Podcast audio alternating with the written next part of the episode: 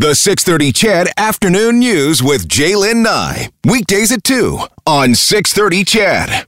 All right, take a look at what you're wearing. Take a look down and say, oh, okay, those are my blue jeans. That's my flannel shirt. Do you ever think about what went into making them and, and the potential damage to the environment? Well, and, and long term, long term, not just to the environment, all sorts of different le- le- levels to this one. Just recently, some researchers at the University of Toronto said they detected microfibers from blue jeans in aquatic environments ranging from shallow lakes near Toronto, right across the Great Lakes, and all the way up to the Arctic.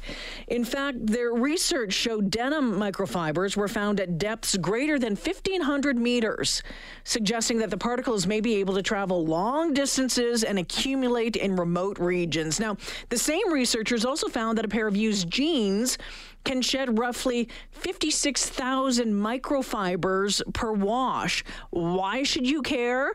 And what can you do about it? Well, we've dialed up Kelly Drennan, who is the founder of Fashion Takes Action, and she is leading the charge when it comes to sustainable fashion. Kelly, welcome to the show.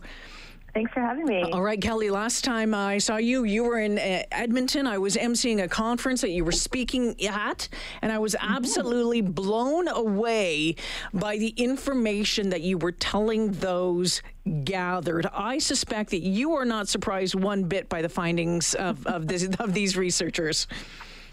Yeah, I mean, what we know about microfibers that are shed from our synthetic polyester, acrylic, nylon clothing um, and there's been some suspicions that they're also shed from natural fibers like cotton and mm-hmm. denim.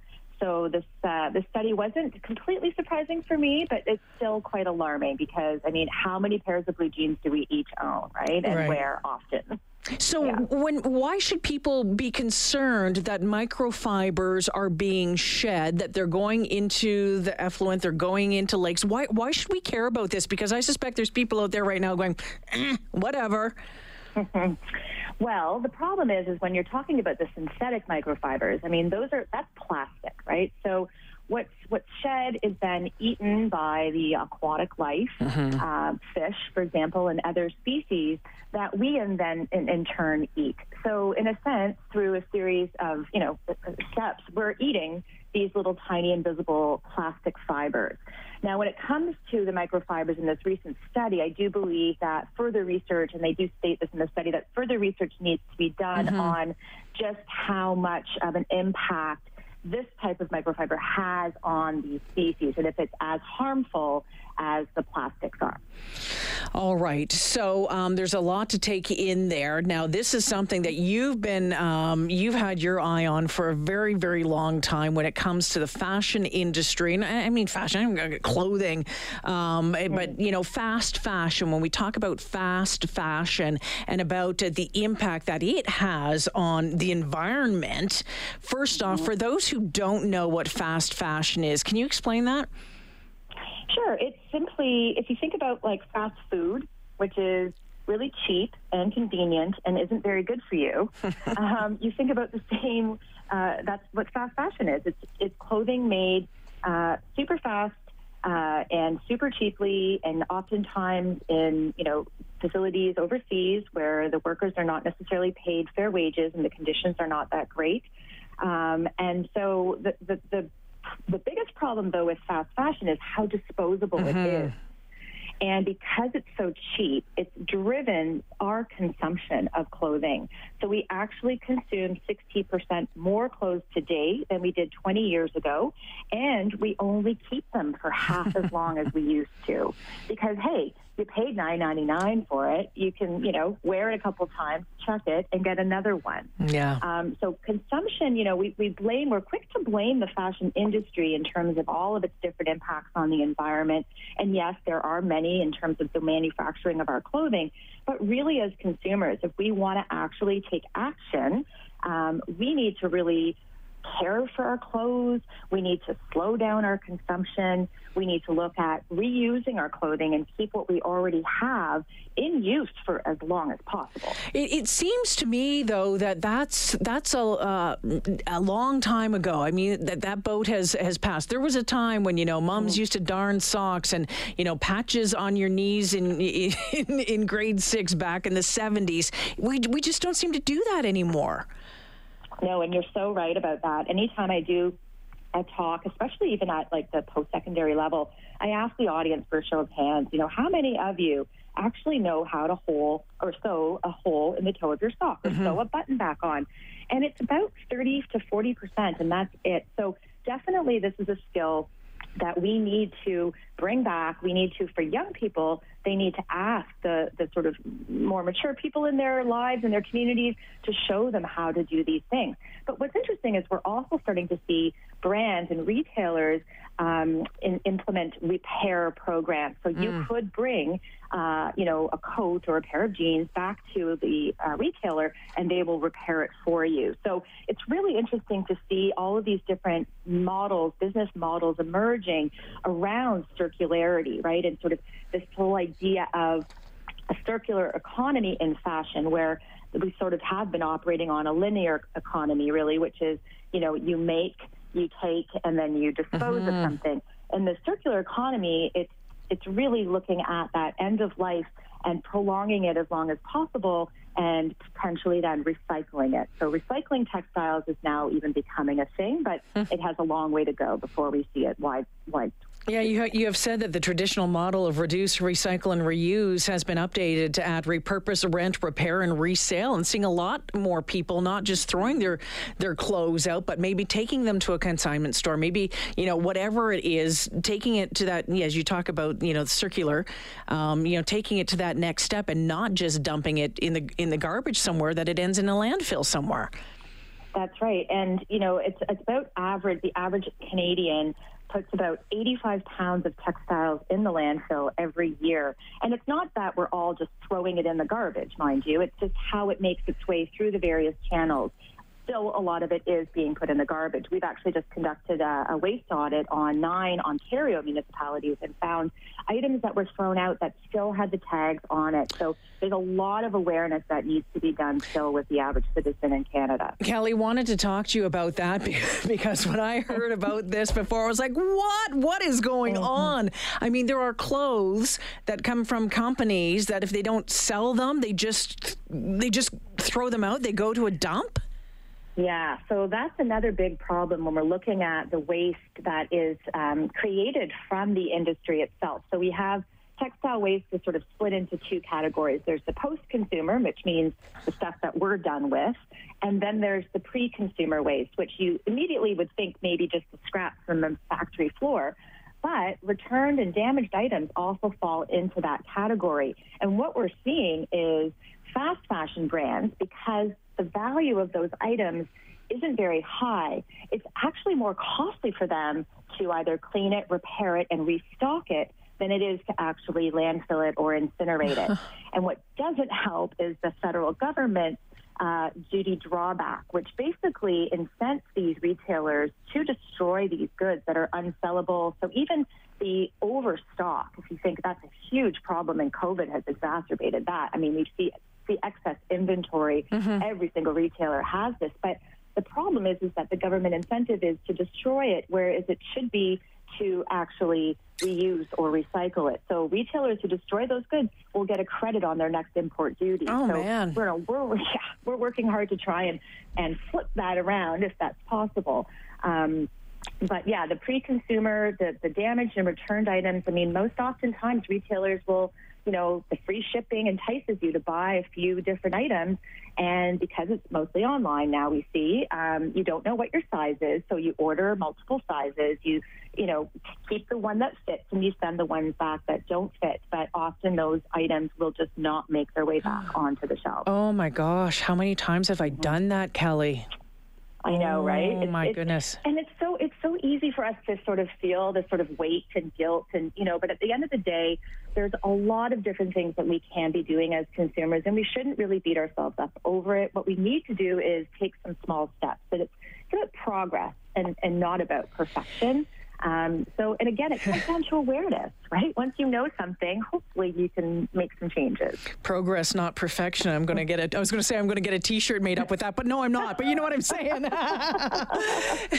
Kelly. Yeah. So when you, when you talk about that, so you know what what can what can we do? You talk about yeah, okay. Well, when you get a hold to fix it, know how to put the button back on. Maybe you know look at you know I'm guessing clothes that are a little bit uh, better made, but oftentimes that those seemingly can be a lot more expensive, and some people just don't have that cash.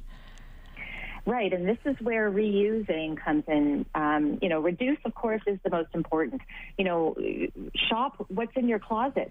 Only 30% of what's in our closet actually gets worn on a regular basis. So learn to get reconnected with those other 70% of, of you, you bought them for some reason. There was mm. a connection there, right? So, so it sort of need, needs to get back in touch with that. But caring for our clothes is also really important because, you know, if we're washing our clothes constantly, even when they're not dirty, um, eventually it breaks down the quality of the fiber. And in some cases, you'll lose threads will come undone, you'll lose buttons, and, and it mis- gets misshapen um, or it shrinks. Um, and so caring for our clothes uh, really helps in that sense, but also getting to stains right away. You know, oftentimes we're too lazy, mm. so we think, oh, we'll pull out the stain remover yeah, the next day yeah, yeah. or whatever we want. But if you get to it right away, you'll actually get it out, and then that garment can stay in, in use for longer. Um, and there's a psychology, I think, too, behind how we care for our clothes. If we didn't pay very much for it, then we're we tend to really just kind of throw it on the floor or we just sort of throw it in the hamper. Whereas if we spent more money on it, we might take that you know step to look at it and think, is it really dirty? Is it you know should, I'm going to have to probably hand wash it. So maybe that's a deterrent for me, and I'll put it back in my closet. So so there's definitely a bit of psychology at play as well around caring for our clothes. But yeah. loved clothes last. You know, was... that, hashtag we like to use often is loved clothes last. So mm-hmm. love your clothes. And, you know, just the text coming in over and over again from my listeners saying we have just become so much of a disposable society in so many different things, not just clothes. No, and and so clothing just seems to be the last thing that we're all sort of waking up to. You know, I've been doing this for 13 years, mm-hmm. and it's uh, it's been really interesting to see this sort of surge in awareness that's happening over the last couple of years because I think people are just okay, what's next? How else can I actually, you know, be a better, more sustainable or conscious citizen? Um, so yeah, it's. Um, it, there's a lot to be done, you know, and, and like you said, repairing and reselling um, hand-me-downs, clothing swaps are awesome. Yeah. They're such a fun way. I mean, COVID, we haven't been able to really be doing things like that, but hopefully in the future we'll be able to start swapping again because new to you items are just as cool. Yeah. And, you know, the, the millennials and the Gen Zs are the ones that are really driving this, which is very exciting. I have two teenage daughters, and thrifting is a regular verb in our house, which is awesome. Well, and I'm seeing more and more of that, right? And it just seems to be coming back into popularity uh, again. You know what, Kelly? I'm curious to know about companies that that portray themselves as um, more environmentally friendly than others when it comes to, to clothing or, or whatever it is. How do we know um, what we're getting is really what they're saying we're getting? You know, does it come down to doing some research on that company? Yeah, and that's a great question. And and one of the things that we're starting to see a shift towards is an increase in transparency. So when we talk about transparency, really, if you think about it, the fashion industry is quite opaque. Oftentimes, brands don't even know where their clothes are made. Mm-hmm. They accept they contract a factory, then that factory subcontracts out another factory, and so on.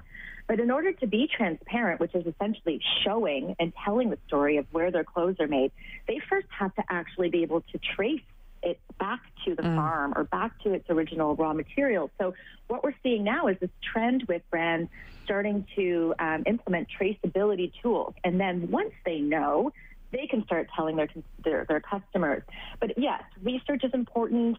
Um, looking for things like sustainability reports, always keeping in mind perfection doesn't exist in this space. So of course, they might be doing one or two things that are great, but then they have still a bunch of things that they're doing that aren't so great. So again, it comes down to being transparent, owning what it is as a brand, what you're doing that is good, and recognizing that you have a long way to go. Um, but yeah, I think if you can find some information on a website and it's backed by a certification mark, um, so that could be anything from uh, a fair trade certification, uh-huh. meaning that the workers were paid fair wages. Uh, it could be organic certified, GOTS organic certified is another big one. Um, OEKO-TEX has a number of certifications as well. So the more certification symbols that you see as a customer, the easier it gets to actually weed out the good from the bad. And then you have some really cool apps out there. There's one that's um, from, based in Australia, but it's available. It's free. It's called Good on You, and uh, and they rank hundreds of different brands. And okay. so, if you're really not sure, you could just check it check it out on their app and see what they say about it. It's uh, it's about educating, isn't it? It's about finding out absolutely. more. I'm just reading this, and is it really true that it? I'm reading it takes up to 2,000 gallons of water to make one pair of jeans?